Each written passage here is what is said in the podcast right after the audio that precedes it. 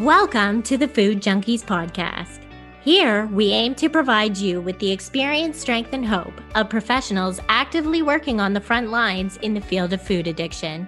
The purpose of our show is to educate you, the listener, and increase overall awareness about food addiction as a disease with abstinence as the solution.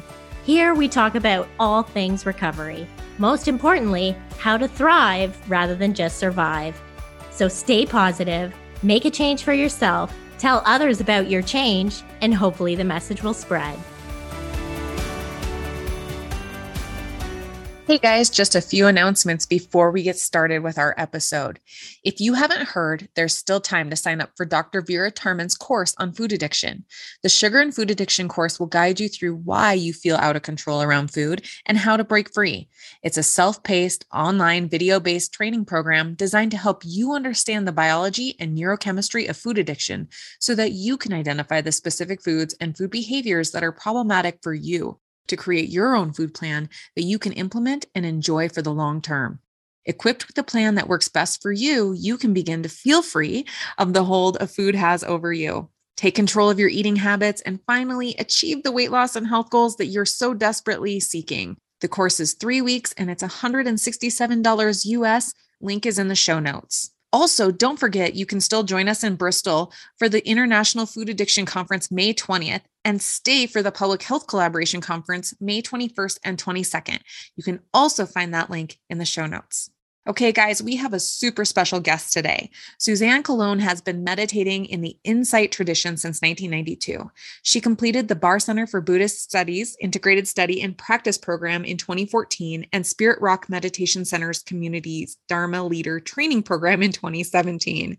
She is a co founder of the Bozeman Dharma Center and shares leadership of the Insight Meditation community. Suzanne has spent 12 years exploring modalities of Western psychology as a layperson and how the tools of meditation can be used in psychological and emotional healing. She joined the Mindful Self Compassion course teacher training in 2016 and the Somatic Experiencing trainings in 2017. She is thrilled to join forces with others in the field to offer meditation and wellness practices in the Bozeman area. And now, because of Zoom, you can join from all over the country. In today's episode, Suzanne shares her story why meditation is worth our time, misconceptions about mindfulness and meditation, what mindful self compassion is, tools for your backpack, a guided practice on shame, and she answers our signature question. Welcome, Suzanne. All right, Suzanne, we are so excited for you to be here today. Thank you so much for joining us. I'm thrilled and thanks for inviting me. So we're just going to jump right in. Will you tell our listeners a bit about your personal, professional story, how you came to be a teacher of mindful self compassion? Also, a bit about how did you co found the Bozeman Dharma Center and co lead the Bozeman Insight Meditation Community? How did this become your path? Well, Actually, I love being asked that because I don't get to tell this story very often anymore. And it's really meaningful to me. And I think will be helpful to your listeners um, because, like everyone, it comes out of suffering, comes out of struggle, it comes out of groping around in life for, you know, what can help me feel better, is really how it started. So, I first, I'll just say that I come from a household that was really dominated by addiction. Um, my father was a very high functioning, white collar, type A workaholic in flight from all of his feelings and placing blame everywhere else. Very, very stressed, tense household. And my mother is a food addict. Um, she came to recognize this and go to uh, Overeaters Anonymous and really like name that for herself very late in life, but we were all living with that, and that was being modeled for me. So I just want to name that out of the gates here that I have been really helped by a lot of therapy and Al Anon meetings to, you know, and I feel like I dodged a bullet. I somehow dodged a bullet that I myself did not, for whatever reasons, the way all the balls bounced, I did not develop an addiction that has been difficult for me to work with. And I'm very grateful for that. And just sort of don't feel like I can take credit for that because that's not our fault, right? It's just like I thank my lucky stars kind of thing.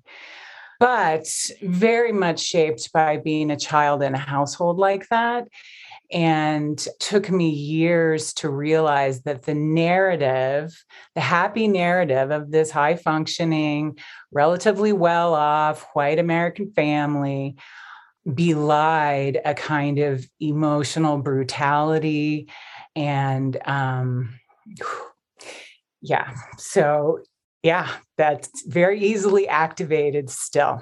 So that's where i come from and coming out of college, I was living in New York City in the mid 1980s, and I was uh, a, a roommate of mine got literally sucked into kind of a spiritual cult.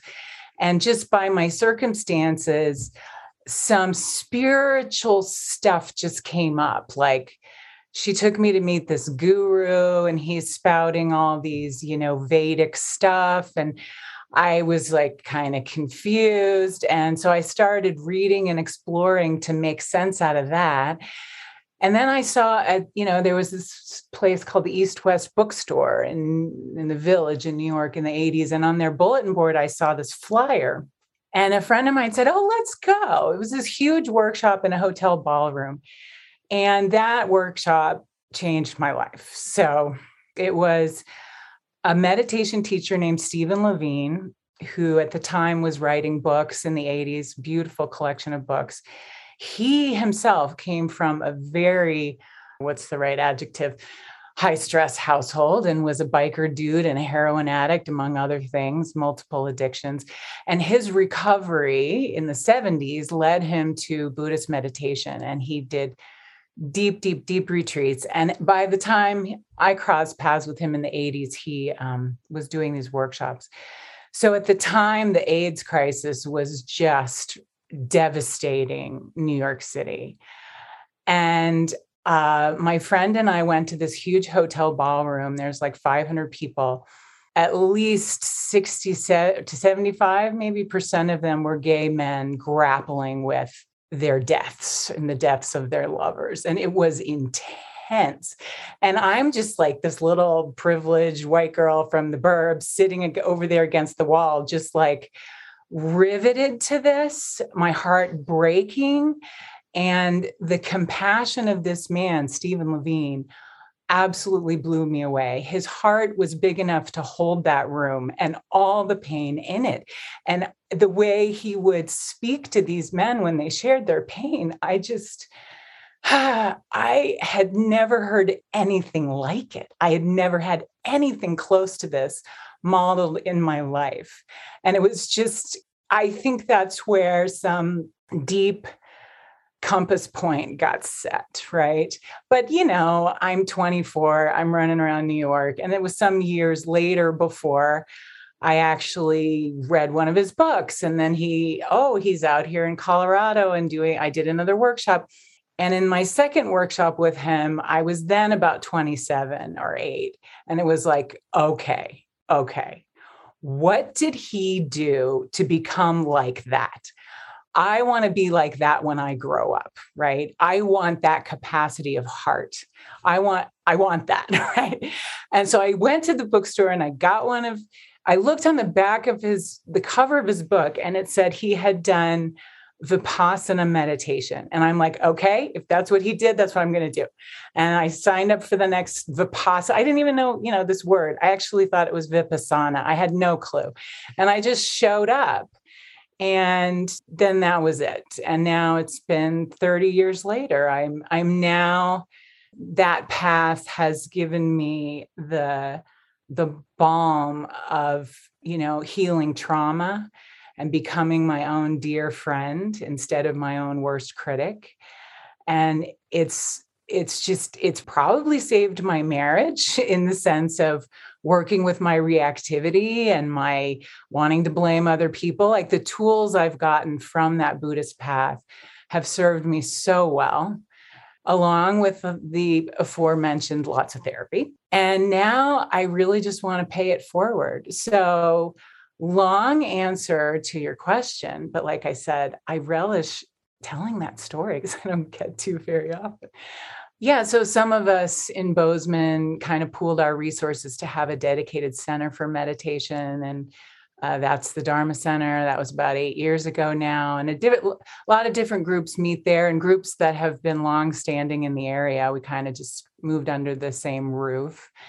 But actually, to answer the last bit of your question about the Mindful Self Compassion course and that material in specific, so about six years ago, um, the Dharma Center streamed a workshop recorded somewhere else uh, with Kristin Neff, who has written a book called Self Compassion. She's one of the co authors of this course. And uh, we just streamed this workshop. And I was just like, oh my God, she's saying everything that I would want to say if I sat down, if I took, you know, six weeks in a cabin in the woods to write what I've learned and what I would want to offer and how I would want to pay this forward. She just said it, and her course has laid it out. This is so I just felt like I was euphoric when I found this. And I'm like, great, I don't have to go spend six months in a cabin to kind of find, you know, put all this on paper.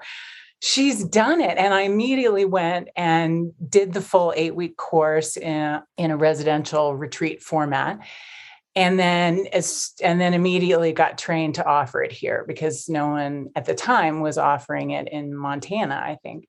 So then it's over the past 6 years now it's just been my greatest joy in my work is teaching that class. And I've teamed up with different therapists and one pediatrician in town whose mindfulness and self compassion is part of her, what she prescribes uh, to her kids and families in her pediatric practice. So it's just been a fabulous collaboration with people in the area offering this exquisite course. Yes, no, that's amazing. And thank you so much for being willing to share your story. I know it can be very it's very vulnerable to share that that yeah. um, kind of information at times and um, i appreciate just getting to hear it and walk that with you. So well, one you, of the one of the things ahead. that this course helps us realize is that vulnerability is the most precious part of us and nothing to shy away from. And that's showing that vulnerability. You know, uh, RuPaul and other people also say this. When you when you're willing to show that vulnerability, you can really connect with people. And so, yeah, my pleasure. Very true. Yeah. So will you kind of lay the groundwork for us then? Can you talk to us a little bit about why is meditation helpful and why is it worth our time to yeah. even take a look at that modality? Yeah. Yeah. That that is the question that I in attempt to answer every time I teach. I think that's the question behind all the other questions. Well, first of all, I want to name for your listeners that I do come from a Buddhist background, right? Because Stephen Levine did. So that's what I did. But two things about that. First, the Buddhist path is all about recovery from addiction. That is what it is. The Buddha's Four Noble Truths name that we, dear, tender, troubled humans, have this mind wired a certain way. And the source of our struggles is this kind of craving, you know, where so just to put the four noble truths in in you know like make it real for our lives. First this human life is a rough ride. Shit happens. It's gonna hurt right? That's the first noble truth. The second is that we have inherited a mind through which we interpret all our experience that is really an organ uh, evolved as a survival mechanism, right? It is not evolved to make us happy and give us a sense of well being and that profound everything's okay with me in the world. No, it is constant threat detection, right? uh, I'll just, I'm going to try to be brief because I gave such a long winded first answer. So, second noble truth, we have these minds that make it worse, right? Third, there is a way out of this, right? There's a way to work with it. You got to put in some time and work, but you can get out of that prison of the mind, right? It is said that when you take up these practices, whether they're from Buddhism or whatever other mystical tradition or secular mindful self compassion, you know, teachers privately behind our closed doors joke that these practices first will wake you up to the fact that you're in a prison. and then they give you the tools to get out, right? So that's the third noble truth. This is workable. You've got to take in, so you've got to take in some concepts and sort of understand what you're up against and learn some tools and find a way to customize and get those tools to work for you and then just keep at it right and then just to finish the list you know we buddhists on our list. The fourth noble truth is okay here are the tools. Here's the perspective right view here's the tools and encouragement to keep going. So a friend of mine who um, is a recovery and addiction specialist, Dave Smith, if anybody wants to look him up or put Dave Smith Dharma in the notes, um, he's a meditation teacher and an expert in something called cultivating emotional balance, whose specialty is in recovery. And um, he has had some really interesting things to say that have informed me when I teach to um, classes or groups that are around recovery behavior change uh, you know working with addiction the dharma center did have a recovery group for a while but when covid hit we moved it online and then we just all merged with dave smith's online recovery program so we don't really have our own anymore but I want to bring in Dave's wisdom because I think it might be really, really helpful to some people before we say more about the mindful self compassion stuff. Dave says the difference between like 12 step based approaches to behavior change and the Buddha's four plus eight is also 12 step program for behavior change are two key differences and those might be helpful for people to just clarify the first is that within a Buddhist framework, there is no insistence on the higher power. There's room for it, absolutely, if that works for you. There's room to define that in multiple ways, in sort of non theistic ways you know, for me, I think of just like this cloud of benevolent, I call it the benevolent ones, plural. And that's what's worked for me. So there's room for it. And Buddhist recovery is not incompatible with it. It's just that there isn't an insistent insistence on it. And secondly, just I find it interesting having, you know, dipped my toes in the 12 step world. There's a difference around a sense of being powerless over my addiction. It can be really helpful for some people to kind of admit that they are powerless over it, but that it's very different from a Buddhist perspective. You're not powerless. There's a shift from my addiction has me to I have my addiction, right? And that's the same in the in both programs. So maybe I'm just splitting hairs here, but from the Buddhist perspective, there is always a part of me that is bigger than this addiction, bigger than my wounding, bigger than my trauma. And it's all about practices to access that and draw on that those parts of me as a resource. So there's this fundamental shift, like a figure ground shift to from it has me to I have it. And a kind of re, a reassurance, no, you are not powerless. You have resources. You have it within you and resources from outside of you you can draw on. So, to bring all that full circle, I just want to name that the Buddhist practices from which the mindful self compassion course was derived really are profoundly about becoming our own best friend, supporting ourselves through behavior change, and working with myriad addictions that we humans have including addiction to my sense of self, addiction to a na- certain narrative that keeps me comfortable, that might include some negative core beliefs, including addiction to my own thinking. So, yeah, it's why would uh, meditation teachers' comments be helpful in working with addiction? That's why. So, can you tell us what are maybe some misconceptions about mindfulness? Because I think that and meditation as a, a, generality, because I think I've definitely subscribed to them before when yeah. starting out my own practice. Yeah. I'm so glad you asked because I feel like our culture is kind of perpetuating a lot of misconceptions out there that we just kind of absorb without even realizing it. You know, I see the ads on my Instagram feed for the Calm app and all this stuff. And I just kind of grit my teeth. It's like, oh, you're part of the problem right here. So let me speak a little bit to that. So, you know, the I think a lot of people have a misconception that mindfulness, just being in the present, will make them feel calm and peaceful and like, ah, like the end of the yoga class when I get to lie on my mat and do nothing for a minute and just breathe. Ah, okay, it, it can be that. And there are practices designed to evoke that, yes.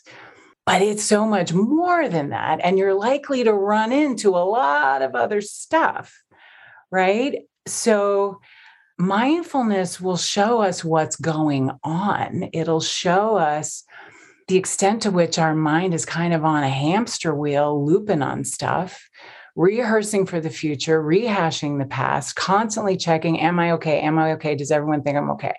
Right? That's what the mind is. I'll speak for myself. That's what my mind is essentially doing, right? That's that's what you might say is the default setting of this survival mechanism, right? Which, you know, we won't go into why that is, but there's lots out there, and the neurologists and the anthropologists and the therapists can speak to that. So, mindfulness will show you that, oh my gosh, there's like a scared five year old running the show in here. The other thing is, mindfulness will, if you sit down and get quiet with yourself before too long, a lot of unfelt stuff that you blew through during your day is sitting there undigested and will come up again, you know? The anger that from that person said that to me yesterday and that really rubbed me the wrong way that's going to come rushing back in right so like undigested material uh, will come up to be digested. And if we aren't, if we don't include that as part of what our meditation is, and if we don't see the value in that, we will we might reject it as oh this isn't working my mind's all. you know i've heard people say i can't meditate i tried my mind's all over the place and it's it just doesn't work for me. It's like, yes, you've had your first key insight that the that meditation gifted you. Your mind is all over the place. Welcome to the human race, right? It's not your mind, it's the mind. So it's like, I really want people to kind of know that as they embark on this, because if they have a false sense that uh, this is going to make me calm and peaceful and calm my anxiety. They might run screaming from their cushion when it's not that, right? So that's maybe enough of an answer about that for now. But yeah. From there, I mean, that's the essence of it. And from there, you begin to work with what you observe like, oh, my mind is doing this. You know, Molly knows from our class that the the starting gate for really a meditation practice or mindful self-compassion work or is this question who is talking to whom in there and how does it feel and it can be very unsettling because we, most of us have identified with the inner critic. Most of us have identified with the voice that's chattering to ourselves. And we think that's me. And when we get to breathe a little space in there and like, what if that's not me? What if that's a conditioned voice that this apparatus of my survival mind was uh, due to evolution designed to pick up and form this voice? The question, who's talking to whom, is also well, are you the one speaking or are you the one listening? Who's receiving this criticism? And maybe there's another you that's aware of both. There's a kind of witness observer now. So mindfulness begins to create a witness observer that breaks the identity with the who's talking and who's listening. And that can be a little destabilizing. So that's the other thing I would like to tell people at the beginning, right? It's going to rock your boat a little bit because you couldn't help but have identified with this. And people start to get a little vertigo like, oh, well, who am I if I'm not that voice? Or wait a minute, that voice has been the source of my motivation. I'm going to lose all my motivation, right? So you have to do some recalibrating, and it's really good to go slowly. You know, Kristin Neff has this line go slower, get there sooner. So you have to go slowly and tenderly and sort of like take some good deep breaths all along the way and just like step by step, right? Let me see if there was something else. Oh, yeah. The other thing you'll notice. Okay. Now, I wanted to work this in because it directly relates to food and the inner talk we have around what we're going to eat and why. And then, oh my God, I can't believe I ate that. So, years in that same workshop, 30 I'm not going to count. It was more than 30 years ago in that New York City ballroom. Stephen Levine said, Your mind is a trickster. And he used the, the self talk around eating a second and third and fourth brownie as his example. And I have never forgotten it. And it has served me so well he said the mind will you know you see the brownie and the mind will say oh you deserve a treat. Oh this is a form of self-compassion and nurture. You've worked so hard. You got that big project done. You've been so good. You exercised 3 days in a row. Whatever it is right? There's a you know picking up all the evidence that oh you deserve this treat of this brownie. You oh and continue more the same, the second one, the third one. And then after I've eaten the third one, it will viciously turn on a dime and say, I cannot believe you did that. You have no discipline.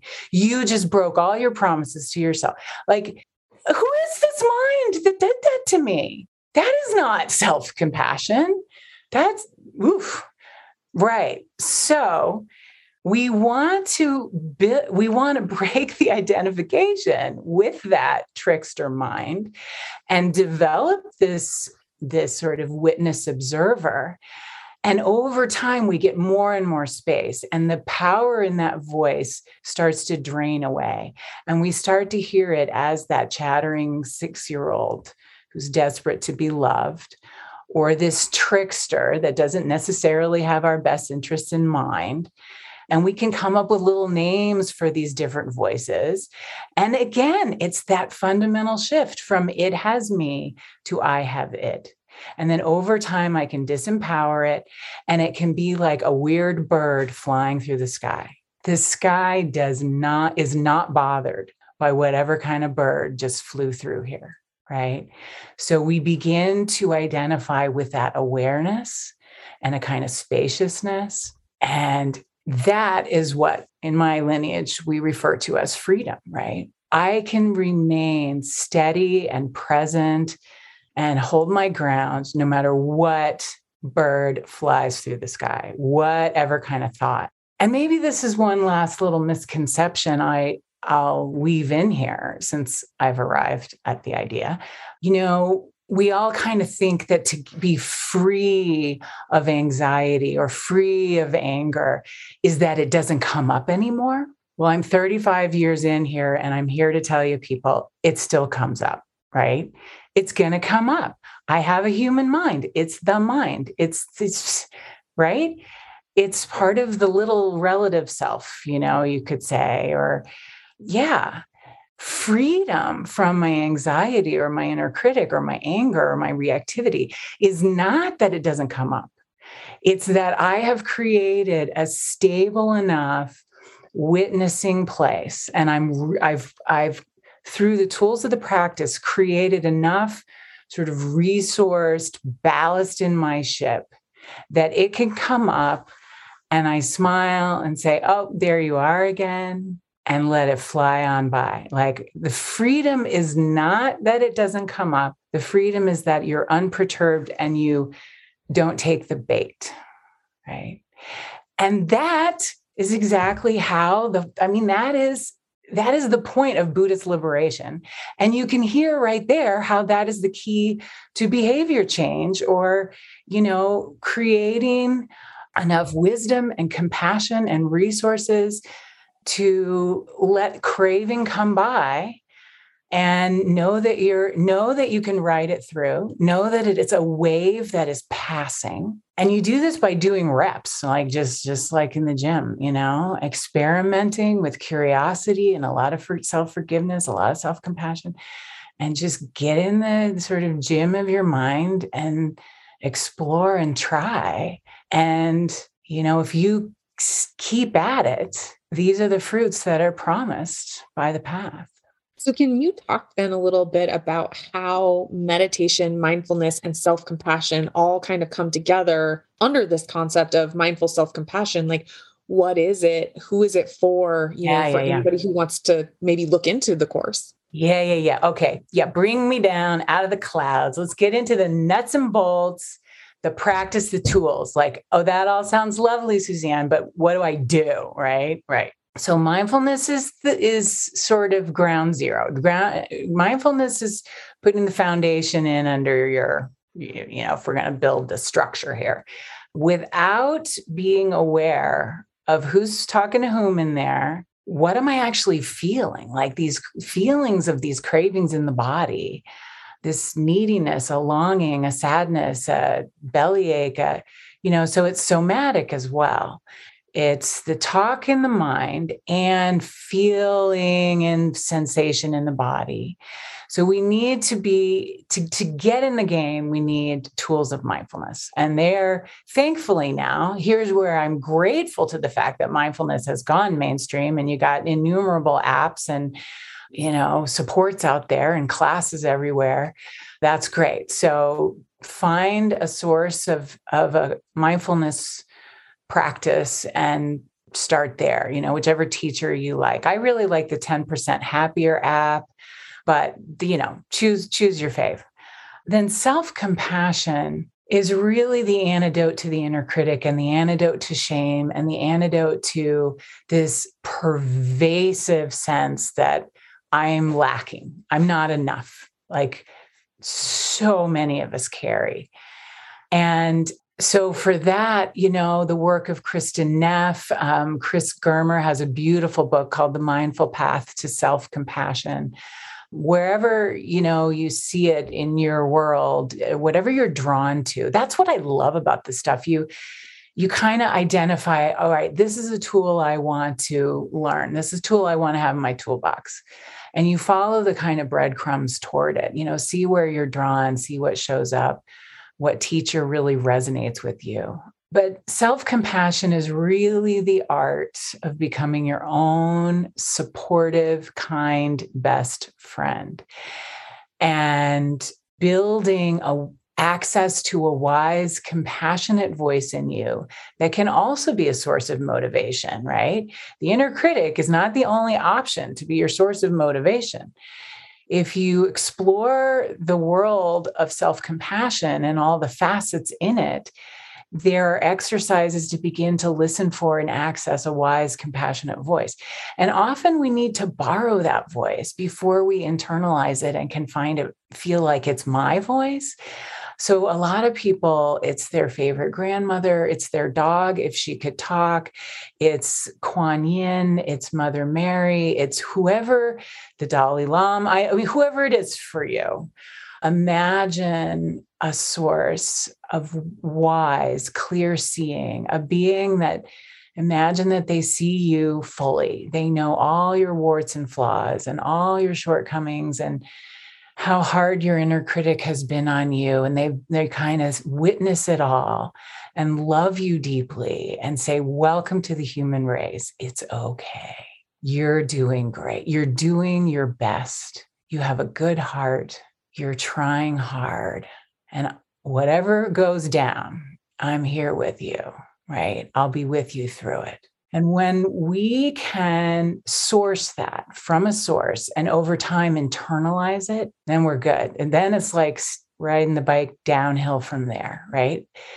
It still can be hard. You know, life will dole out overwhelming situations, loss, you know, illness, aging, death, right? That's part of the deal here. We don't get to ride the human ride without that. But once we have that with us to kind of carry through, I mean, that's for me the definition of resilience, right? So um, let me just see if there was any anything else I wanted to say. Right, nuts and bolts, trying to stick to nuts and bolts. So there are three tools I would say. Here, here are the four key things I think you need to have in your backpack for this journey. The first is the fundamental perspective on your mind, right? That the mind isn't you, and that your intention here is to see it for the survival apparatus that it is that can serve you well. I love it when it reminds me where I left my keys, right? It's not that and and planning stuff and right it's not that there's no beauty there and and value. I mean, my god, right? It's the most exquisite tool. But the old saying, the mind is a wonderful servant, but a terrible master, right? So the first thing in your toolbox is to understand that unequivocally, like and and form an intention to cultivate a wise and compassionate relationship to your mind and yourself. Then the next three things in your backpack are the tools. First, a mindfulness practice that gives you the means to let that critical thought, the distraction, the trickster, the aversion, all those weird birds, let them fly on by. So, hone a mindfulness practice so that over time you get more and more stable at being the sky that and you're just watching stuff fly through, right? So that that's a sort of mature mindfulness practice or in my tradition we call it we would call that a wisdom practice the second tool is a heart practice or this compassion, right? To find a source, as I said before, of nurture, self support, kindness. We're all so starved for it, right? And we're all like going around with our empty cup looking for it in all the wrong places, right? So the second tool, and I mean this as like a thing that you sit down and do, not a nice idea, but a practice. And we can explore what that might sound like. We might do one in a few minutes, but a practice that helps bring forward your wise, compassionate, resilient, radiant heart self. And the third is what I call a tranquility practice, but it is a calming, grounding, resourcing practice to intervene when you're activated, right? So thankfully now a lot of therapists teach this like as part of the psychoeducation and therapy, right? And the whole field of somatic experiencing like we're titrating we're pendulating now god when i started therapy it was just like foot on the gas and was not so great right so so the third tool to have in your backpack is learn how to navigate your nervous system to bring in the parasympathetic nervous system and deactivate, right? Whether you have a little mantra, whether you do square breathing, whether you put your hands, like physical touch is good. Yeah, hands on the body in these, like our mammalian bodies, really respond to this reassuring, firm, safe, grounding touch. So all of that, like, so there's toolkits within each of those, right? You know, when we talk about a toolkit, you got three sections. You've got your mindfulness and wisdom practice, you've got your heart, compassion, kindness practice, and you have this I know how to regulate my nervous system when I need to, right? And I know when I need a timeout and for me, sometimes it's walking and stamping my feet on the floor to get back in my body. Right. So we, I just named like five of the ones in my tranquility toolkit stamping my feet, pressing my uh, hand on my chest and my forehead, saying my little it's okay mantras right as square breathing so we build we build those we build those practices and it takes time and yeah, but there's nothing thrills me more in this life. Well, maybe seeing my kids do well and be happy, seeing my kids learn self compassion and become there and not be hard on themselves. My kids, my students, my own ever, I mean, it's an ever growing thing. It's not like I'm done. It's not like we're ever done, but it does get easier and it gets funnier. You, you begin to laugh at the cosmic joke of it. It gets lighter for sure. I'm loving this. Loving. Great. I'm so glad. I'm loving it too. But sometimes, you know, it's like, I don't know, maybe you'll edit out half of this because it was not then, whatever. So let's do some practices. right? So what, what you know, I just described it like to your head, right? You heard that from the neck up. But what is that as a lived experience from the neck down? So that's where the rubber meets the road. And I really encourage people yes, we need to read some books. We, I mean, the Buddha started with right view. We need to take in the perspective of, okay, here's what I'm up against. Here's what's happening. Here's my intention. Here's what I want to cultivate. So we start with that. And books and listening to, you know, podcasts are great for that. And it's no substitute for getting on the bike and starting to pedal and feel how you balance and what is it as a felt experience? So let's close out the rest of our time together with maybe some guided practice. Or if, if either of you have questions that relate to the experience of it and the doing of it, then I'll address those. Is it possible, and, and certainly the answer can absolutely be no, but is it possible that one of the practices could be around shame? Oh, sure, sure, sure, sure. Yeah, sure. Oh, just go right to the heaviest weight yeah. in the gym. Yeah, mom. yeah. Okay. Our listeners can handle it. Our listeners. Okay, okay. Yeah. This is where most of us live and spend right, most of our right. time. So true. And if you can turn toward shame, you can turn toward almost anything. So yeah, there's brilliance in that. But also know for the listeners that yeah, this is a biggie, and um, and our sometimes we'll naturally just pull out of it and all of a sudden we're thinking about what we're going to have for lunch and that's your mind's naturally or your your system. I tend to be very careful when i use the word mind. Um, that's your systems you know pendulating away to kind of ma- make sure this is a manageable dose. So again not the misconception that, oh, you didn't stick with the meditation, you're not good at it. No, maybe that's some wise, innate pendulating away to modulate the size of the weight you're trying to lift. So that's welcome. Well, shame is, I guess, I feel the urge to say just a couple things about it for the head before we start that it is universal we're wired to have it. Again, it's part of our survival wiring to keep us in good stead with caregivers that we are survivally dependent on when we're young, right? So just name that ever so briefly. We all have it. The thing about shame is that we're afraid that there are parts of ourselves that if other people saw, you know, if other people saw this, they would see that deep down, I'm not really okay. I'm not that great. I'm not really lovable they'll be like, oh, they'll be like disappointed, like, oh, this beautiful thing I bought is flawed, or, you know, that feeling of, uh. So that's kind of a core sense of shame. And it helps to know that everybody has it. And kind of like the tricks the mind will play, shame will tell you that you better keep this secret. But one of the best ways to heal it is to you know share that secret with other kind supportive people and hear from them before we can say to ourselves oh it's totally okay that you have that. We all have something right? That's part of being human.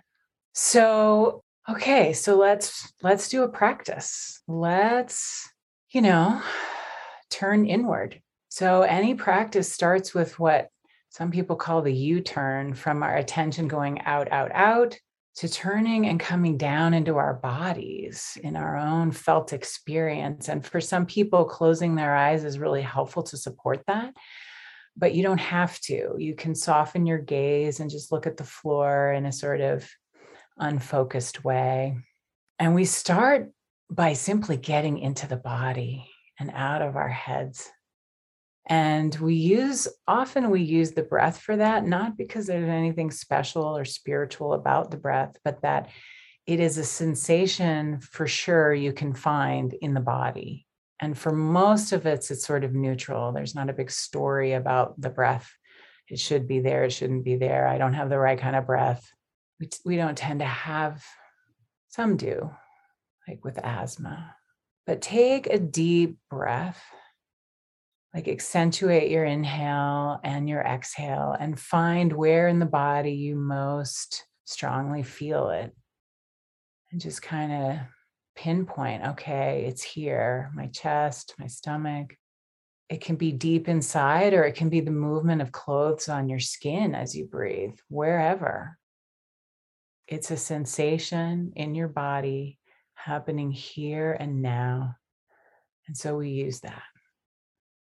Now, if we were really doing an exercise on shame, we would want to linger here and build some presence, build some stability, just feel the breath for a while. But um, so I guess you could pause the recording and just sit and breathe a little and then resume. But if you're willing to experiment, then call to mind something you're kind of embarrassed about or something that just what comes to mind when I say, What's something about you you hope others don't see? Maybe not the worst thing, maybe not the biggest thing, something, you know, if there's a whole menu there, choose like an appetizer size. Now we want to we want to activate it just a little bit in the body, right? To have something to work with. So just sitting here, you're just sitting still and breathing with your eyes closed or unfocused, but in your mind, pretend you're telling me the story uh, about this piece of you that you're not thrilled about and you wish you didn't have and you hope others don't see. And then pause right there. We don't need any more. And drop back down in the body and feel what you feel. What has come up in the body? Is there tension in the belly? Did the breathing get shallow? Do your hands feel cold or your shoulders feel tight? And right now, just feel that as a physical sensation. Just sit and breathe and feel. Because what we're willing to feel, we can heal. And sense if there's a part of you that's kind of with kindness, with good intentions, witnessing. There's a part of you watching, feeling the sensation in the body. So there's sensation of breathing, the sensation that the shame brought up. And then there's a bigger you that's sitting and watching and feeling and knowing. There's the you that's aware of a sensation happening within the volume of your physical body.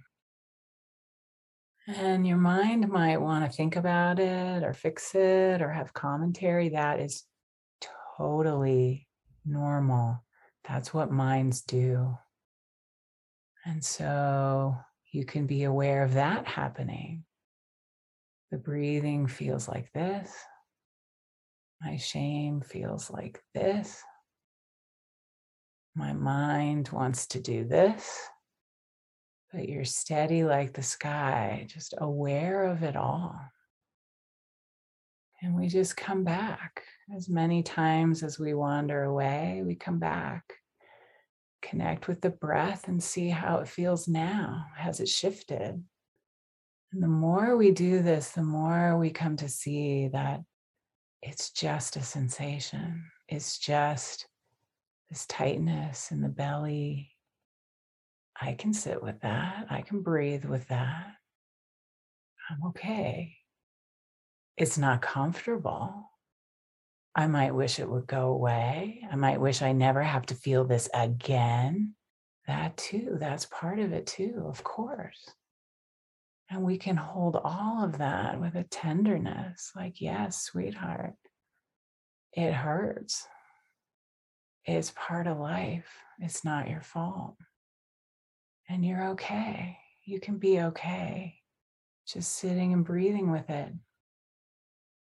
And the more we are willing to experiment with this, the more we'll see that we really are okay. And it's a wave that will pass. And if it really doesn't feel okay, if it feels like you're on very thin ice, you can imagine someone who cares about you. Imagine in your mind's eye someone who for you represents kindness, wisdom, clear seeing, someone with a huge heart. They may be real or unreal, known or unknown to you. You can just say, Help, help me through this. Imagine this being just coming to sit here with you, and you can borrow their capacity to sit through anything. You just put your head on their lap, or imagine them sitting in front of you. You might hear them whisper, Yeah, it's it's hard. I'm here with you. You don't have to go it alone, and you're going to be okay. Sometimes we close these practices with whispering to ourselves an intention or a wish, or you can think of it as a prayer that you be happy.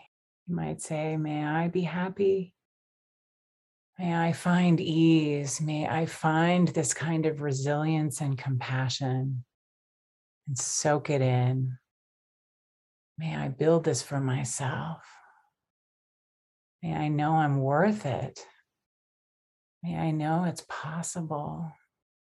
May I find the supports I need to grow and internalize these skills. May I become a happy, radiant, strong, tender, kind, lovable, and loving human being. And so, whenever you're ready, you can let the practice go. Open your eyes.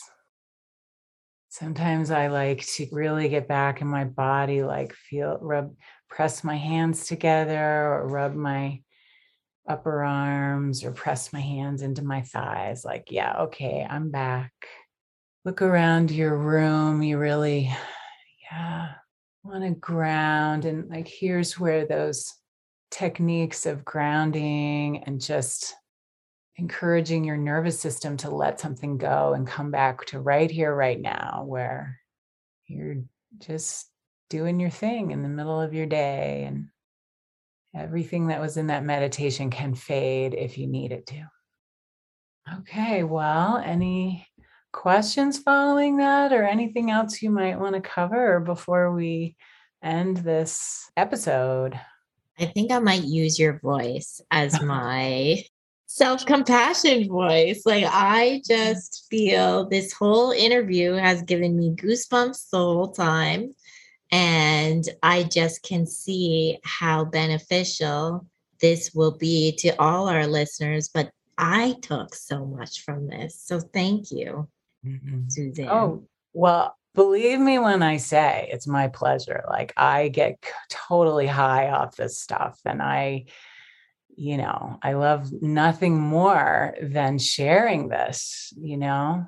So you might include in the if you have I don't know links on the episode page of your website, you know, Chris Germer and Kristin Neff have fabulous websites with guided meditations of different lengths, you know, offering all kinds of tools to build what we've spent the last hour talking about building. And I also am a big fan of Tara Brach, her book Radical Compassion, uh, any of her books actually, but her Radical Compassion is a fave. And her teachings on the acronym RAIN are really are also they are the same tools with just like some different labels and acronyms as the meditations and practices in the mindful self-compassion course. So you can draw on just all those resources out there if people want to go further in this vein. Their books their websites and their guided. Again the rubber meets the road in the experience of this folks. So when in doubt, don't pick up the book and read. Click on the recording and, you know, play with it, explore, uh, because you're only going to cut. You're only going to find your way into it and customize it and find what works for you by doing the practices. So, you know, I tell my students, it's like um, you know, it's like trying on a coat. Uh, I don't know. These days, everybody, I don't know if anybody has tailored suits anymore, but certainly if you're going to the Met Gala, your gown is tailored to your body. So we do have models for that still in this culture. So, you know, this stuff doesn't really fit right off the rack. You want to play with it and explore it and find what works for you. And so, yeah, so we do have one signature question that I was having oh. so much compassion for myself, I completely forgot I should ask. Oh, great. Well, this is, I think I know what's coming from your email. And I, this is like the cherry on top to end with. So go ahead. so, yes, if you could tell a younger version of yourself something about self compassion, what would it be? It would be oh God, it makes me cry because I was so starved for it then. And I'm so grateful that I have it now. So just give me a sec. Um, I would say, I would say, sweetheart, I would start with something tender. Sweetheart, you don't have to be perfect. You really don't. You don't have to be on your game all the time it's okay to let down your guard. It's okay to feel the stuff you don't want to feel. You're not alone. Just keep putting one foot in front of the other because such beauty awaits. That's what I'd say. Wow. Thank you again, Suzanne, so much for agreeing to do this. And it must have come out of left field for you. But just, I think that our listeners. I know I've gotten so much from you over the last year, Clarissa. Clearly, it sounds like you feel like this has been something you've learned from. So I know our listeners will get so much from this and I just appreciate you and we will definitely make sure to have all of those links. You know, people can do virtual courses I'm sure through the Dharma Center as well. I mean, I know we I've been in classes with people across the country. so I imagine that's an option and I just I just appreciate you and everything you do and thank you, thank you, thank you so much. My pleasure. Thank you. Thanks for joining us this week on Food Junkies Recovery from Food Addiction. Make sure to join our Facebook group, Sugar Free for Life Support Group, I'm Sweet Enough. You can subscribe to our show in iTunes or Stitchers. That way, you'll never miss an episode. While you're at it, if you found value in this show, we'd appreciate a rating on iTunes. Or if you'd simply tell a friend about the show, that would help us out too. Don't forget to pick up your copy of Dr. Tarman's book, Food Junkies, which is available on Amazon. If you have any additional questions, both Molly and Clarissa are food addiction professionals and work one on one with clients. You can find their websites and email addresses in the show notes. Be sure to tune in every Friday when our new episodes drop. As Vera loves to say, the power is ours.